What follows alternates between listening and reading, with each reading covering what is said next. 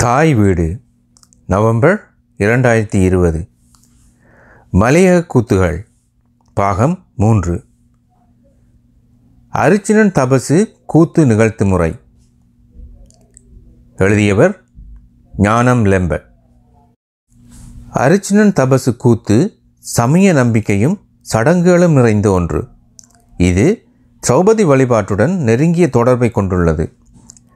பல்லாயிரம் ஆண்டுகளாக பக்தர்கள் திரௌபதியை ஆதிக்கடவுளான காளியின் மறு அவதாரமாக மட்டுமல்ல தங்கள் கலாச்சாரம் சடங்குகள் சமூக கட்டமைப்பு சட்டம் அதிகாரம் ஒழுங்கு சாதிய அமைப்பு கலை ஆகியவற்றை ஒழுங்கமைப்பவைகளாகவும் கருதுகின்றனர்.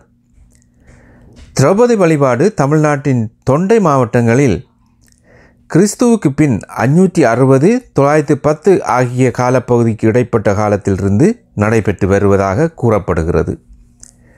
கிறிஸ்துவுக்கு பின் அறுநூற்றி எழுபது எழுநூறு ஆண்டுகளுக்கு இடைப்பட்ட காலத்தில் தமிழ்நாட்டை ஆண்ட பல்லவ மன்னனான முதலாம் பரமேஸ்வரவர்மன் பாரத கதையை நாட்டு மக்களுக்கு பறித்து காட்ட தனக்கு கிடைக்கும் வருவாயில் ஒரு பகுதியை செலவிட்டதாக செப்பேடுகள் கூறுகின்றன.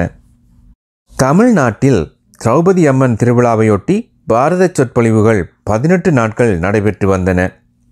ஆனால் மாறுபட்ட சமூக சூழ்நிலை காரணமாய் தற்போது எட்டு நாட்கள் பாரத சொற்பொழிவும் பத்து நாட்கள் பாரத கூத்துகளும் நடைபெறுகின்றன.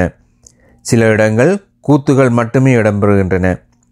எல்லா கூத்துகளும் சமயம் சார்ந்த சடங்குகளை கொண்டே அமைந்துள்ளன. வீமன் வதை வில் வளைப்பும் திரௌபதி திருமணமும் சுபத்திரை திருமணம் திரௌபதி துகிலுரிதல் அர்ஜுனன் தபசு விராட பருவத்தில் மாடுபிடி சண்டை கிருஷ்ணன் தூது அரவான் களபலி கர்ண மோட்சம் பதினெட்டாம் நாள் போர் ஆகிய கூத்துகள் நாளுக்கு ஒன்றாக முறையே பத்து நாட்கள் நடைபெறும். மலையகத்தில் அர்ச்சுனன் தபசு கூத்து ஒரு நாள் அல்லது மூன்று நாள் கூத்தாக நடைபெறுகிறது. மாசி மாதத்தில் பொகவந்தலாவ மஸ்கலிய கொட்டகல கேகால நிலாபத்தை ஆகிய இடங்களில் இக்கூத்து நடைபெறுகின்றது. இதற்கென அமைக்கப்படும் ஆடுகளம் வட்டக்கலரி அமைப்பை ஒத்திருக்கும். ஆடுகளத்தை சுற்றி எல்லா திசைகளிலிருந்தும் பார்வையாளர்கள் இக்கூத்தை பார்வையிடலாம். ஆடுகளம் இரு பிரிவுகளை கொண்டிருக்கும். கூத்து நடைபெறும் பிரதான களம் இருபது அடி நீளமும் இருபது அடி அகலமும் கொண்டதாய் சாணம் கொண்டு மெழுகப்பட்டிருக்கும். இதன் காப்பரனாக மூன்று பக்கங்களும் கயிற்றினால் க சுற்றி கட்டப்பட்டிருக்கும். இதற்கு அருகாமையில் பத்து அடி நீளமும் பத்து அடி அகலமும் கொண்ட சாணத்தினால் மெழுகப்பட்ட இன்னுமொரு மேடை அமைக்கப்பட்டிருக்கும். இம்மேடையில் அண்ணாவியார் பிற்பாட்டுக்காரர் வாத்திய கருவிகள் வாசிப்போர் இருப்பர். நடிகர்கள் இச்சிறிய களத்திலிருந்தே ஆடுகளம் போய் கூத்தாடுவர்.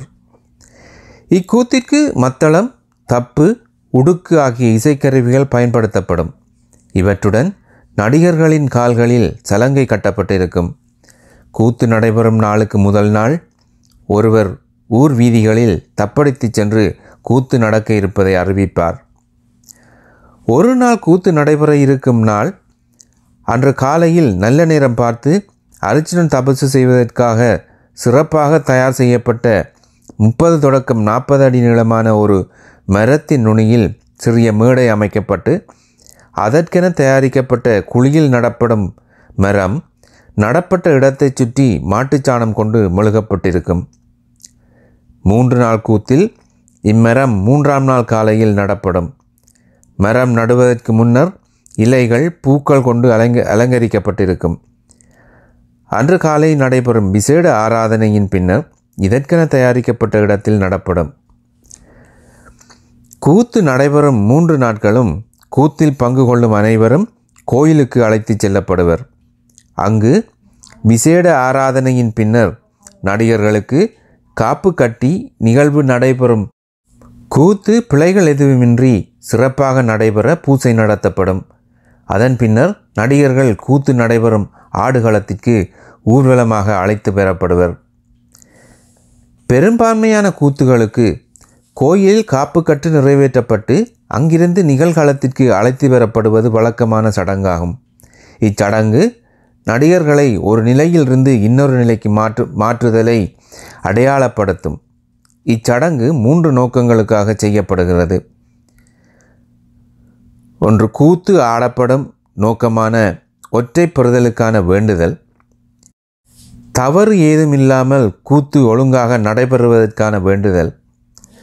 குறிப்பாக அரிச்சுனன் தபசுவில் தபம் முடிந்ததும் அரிச்சுனன் கடவுளாக மதிக்கப்படுகிறான்.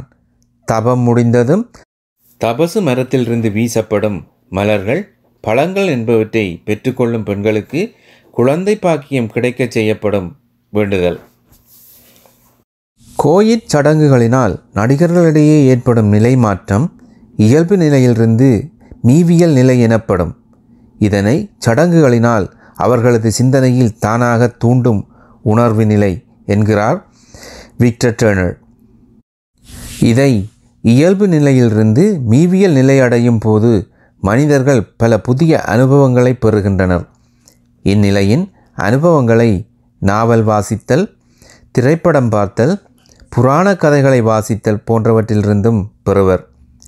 சடங்குகளின் போது நடைபெறும் சடங்குகள் அங்கு சொல்லப்படும் மந்திரங்கள் வேண்டுதல்கள் மூலமாகவும் இயல்பு நிலை மாற்றம் நடைபெறும் என விக்டர் டேர்னர் தமது இமேஜ் ஆஃப் ஆப்ட் டெம்பராலிட்டி என்ற கட்டுரையில் கூறுகிறார். கோயிலிலிருந்து நிலைமாற்றம் அதாவது உருமாற்றம் அடைந்த நடிகர்கள் ஆடுகளம் வந்ததும் வியாசருடைய உபதேசத்தை தொடர்ந்து தருமர் அருச்சுனனை வாழ்த்தி தவம் செய்ய அனுப்புவதோடு அன்றைய கூத்து நிறைவு பெறும். இரண்டாம் நாள் கூத்தும் முதல் நாள் போலவே நடிகர்களுக்காக கோயிலிலே பூசை நடத்தப்பட்டு கோயிலிலிருந்து நடிகர்கள் ஆடுகளத்திற்கு அழைத்து பெறப்படுவர். இன்றைய நாளில் அருச்சுனன் ஏழு வனங்களை கடந்து தவம் செய்ய வருகையில் ஏற்படும் இடையூறுகள் சோதனைகள் என்பன நடித்து காண்பிக்கப்படும். மூன்றாம் நாளும் நடிகர்கள் அவர்களுக்காக நடத்தப்படும் பூசை முடிந்தவுடன் ஆடுகளத்திற்கு அழைத்து வரப்படுவர். கூத்து தொடங்க முதல் தவசு மரம் நடும் சடங்கு நடைபெறும். இக்கூத்துக்கென நாற்பது தொடக்கம் அறுபது அடி நீளமான மரம் வெட்டப்பட்டு மரத்தின் நுனியில் மரப்பலகையினால் மேடை ஒன்று தயாரிக்கப்பட்டு பலம் வாய்ந்த இரும்பு கம்பிகளினால் பொருத்தப்பட்டிருக்கும். அடிமரத்திலிருந்து மரத்தின் உச்சியில் அமைக்கப்பட்டிருக்கும் மேடையை சென்றடைவதற்காக மரத்தின் அடியிலிருந்து நுனி வரை பலம் வாய்ந்த மரக்கட்டைகளை மரத்தின் இரண்டு பக்கங்களிலும் உட்செலுத்தி படிக்கட்டுகள் போன்று அமைத்திருப்பர். சோதனை செய்யப்பட்ட இம்மரம் மூன்றாம் நாள் காலை காப்பு கட்டப்பட்டு பூசையுடன் தபசு மரம் அதற்கென தயாரிக்கப்பட்ட இடத்தில் நடப்படும். மரம் நடப்பட்ட குழியைச் சுற்றி மாட்டுச் சாணத்தில் மெழுகியிருப்பர். சாணத்தினால் மெழுகுவது தபசு மரமும் நடப்பட்ட இடமும் புனிதமானது என்பதை குறிப்பிடுவதற்காகவே. இதன் பின்னர் மாலையில் கூத்து ஆரம்பமாகும். கூத்தின் ஆரம்ப நிகழ்வாக பேரண்டச்சி அருச்சுனனின் அழகில் மயங்கி அவனை வழிமறித்து தன்னுடன் வர அழைப்பதும் அதனைத் தொடர்ந்து பேரண்டனுடன் நடக்கும் போரும் போரில் மாண்டு போன பேரண்டனுக்கு உயிர் பீச்சை கொடுத்தலும் நடைபெறும். பின்னர் அர்ஜுனன் தபம் செய்ய தபசு மரத்தில் ஏற தயாராகும் போது பூசகர் அர்ஜுனனுக்கு பூசை செய்து தபசு மரத்திற்கு கற்பூர வணக்கம் செய்தபின் அர்ஜுனன் மரத்தில் தவம் செய்ய ஏறுவார். மரத்தில் செய்யப்பட்ட படிக்கட்டுகளில் ஒவ்வொரு படியாக ஏறும்போது அர்ஜுனனும் பிற்பாட்டுக்காரரும் மாறி மாறி பாடுவர். அர்ஜுனன் மேடையை அடைந்ததும் பதினைந்து தொடக்கம் இருபது நிமிடங்கள் வரை தவம் செய்து பின்னர் கீழே இறங்கி வருவார். தவம் செய்யும்போது பறவை ஒன்று வருவதாகவும் அதனை கண்டதும் அர்ஜுனன் தபத்தை முடிவுக்கு கொண்டு வருவார் எனவும் கூறப்படுகிறது. அர்ஜுனன் மரத்தின் அடியை அடையும் போது சிவனும் பார்வதியும் வந்து அர்ஜுனனை ஆசீர்வதித்து பாசுபதாஸ்திரத்தை கொடுப்பதுடன் கூத்து நிறைவு பெறும். தமிழ்நாட்டில் நடைபெறும் அர்ஜுனன் தபசு கூத்தில் அர்ஜுனன் பேரண்டனுக்கு உயிர் பீச்சை கொடுத்த பின் இசைக்கருவிகளின் இசையுடன் கோயிலுக்கு போய் அம்மனை வழிபாட்டு ஆசீர் பெற்று தமசுவரம் நடப்பட்டிருக்கும் இடத்தை வந்தடைவார். இதேவேளை குழந்தை பேறு வேண்டும் பெண்கள் தபசு மரத்தைச் சுற்றி தேங்காய் கற்பூரம் பூக்கள் மாலைகள் த சகிதம் நிற்பர். தபசு மரத்தை சுற்றி வந்தால் பிள்ளை பாக்கியம் கிடைக்கும் என்பது அவர்களது நம்பிக்கை. கோயில் வழிபாட்டின் பின் தபசு மரத்தை வந்தடைந்த அர்ஜுனன் தபசு மரத்தை மூன்று முறைகள் சுற்றிய பின் மரத்தில் ஒவ்வொரு படியாக பாடிக்கொண்டு உச்சியை அடைவார். மர உச்சிக்கு தவம் செய்யச் செல்கையில் சிறிய பையொன்றில் தேங்காய் எலுமிச்சம்பழம் வெற்றிலைப்பாக்கு பூக்கள் மில்வமிலை கற்பூரம் நெருப்புப்பட்டி என்பவற்றை எடுத்துச் செல்வார். மர உச்சியில் உள்ள மேடையில் தவம் செய்து கொண்டிருக்கையில் வேட உருவெடுத்த சிவபெருமான் நிலத்தில் நின்று கொண்டு பன்றியை கொன்றது நீ அல்ல நானே என்று வாதிட்டு சண்டை செய்வார். இச்சண்டையின் போது அர்ச்சுனன் மர உச்சியில் உள்ள மேடையிலும் வேட உருவிலுள்ள சிவபெருமான் மரத்தின் அடியிலும் நிற்பர். வேட உருவில் நிற்பது சிவபெருமான் என்பதை அருச்சுனன் உணர்ந்ததும் தேங்காய் உடைத்து கற்பூரம் எரித்து பூசை செய்து தான் கொண்டு சென்ற பூக்கள் பழங்கள் என்பவற்றை கீழே உள்ள மக்களை நோக்கி எறிந்த பின் மரத்திலிருந்து கீழிறங்கி வந்து சிவன் பார்வதி ஆகியோரிடம் மன்னிப்பு கோரி அவர்களை வணங்கி அவர்களிடமிருந்து பசுபதாசிரத்தை பெறுவதுடன் கூத்து நிறைவு பெறும். மட்டக்களப்பு பாண்டிருப்பு திரௌபதி கோம் அம்மன் கோயில் திருவிழாவில் நடைபெறும் அர்ச்சுனன் தபசு கூத்தில் காவி உடை அணிந்த அர்ச்சுனன் கோயிலிலிருந்து பூசாரிமார் பாட வெளியே வந்து சந்தன மண்டபத்தினுள் இருக்கும் தருமரை மூன்று முறை வணங்கி தருமனிடம் ஆசி பெற்று தவம் செய்ய புறப்படுவார். அருச்சுனன் கோயில் வீதியை அடைந்ததும் பேரண்டச்சி அருச்சுனனை வழிமறித்து ஆடுவாள். அருச்சுனன் அவளை ம மறுத்து தவம் செய்ய போகையில் பன்றி ஒன்று அருச்சுனனுக்கு முன்னால் அங்கும் இங்கும் ஓடும். இறுதியாக பன்றி மீது அருச்சுனன் அம்பை எய்துவிட்டு ஏணியில் ஏறி தவநிலையை அடைவார். தவம் முடிந்ததும் மக்களை நோக்கி வாழைப்பழங்களை எறிந்துவிட்டு சங்கை ஊதிய பின் மரத்திலிருந்து கீழிறங்கி வருவார். வந்து வசந்த மண்டபத்தில் உள்ள தர்மரிடம் போய் நடந்தவற்றை கூறுவதுடன் அர்ஜுனன் தபசு கூத்து முடிவுறும் என கலாநிதி மௌனகுரு கூறுகிறார். இதன் தொடர்ச்சி அடுத்த மாதம் தொடரும்.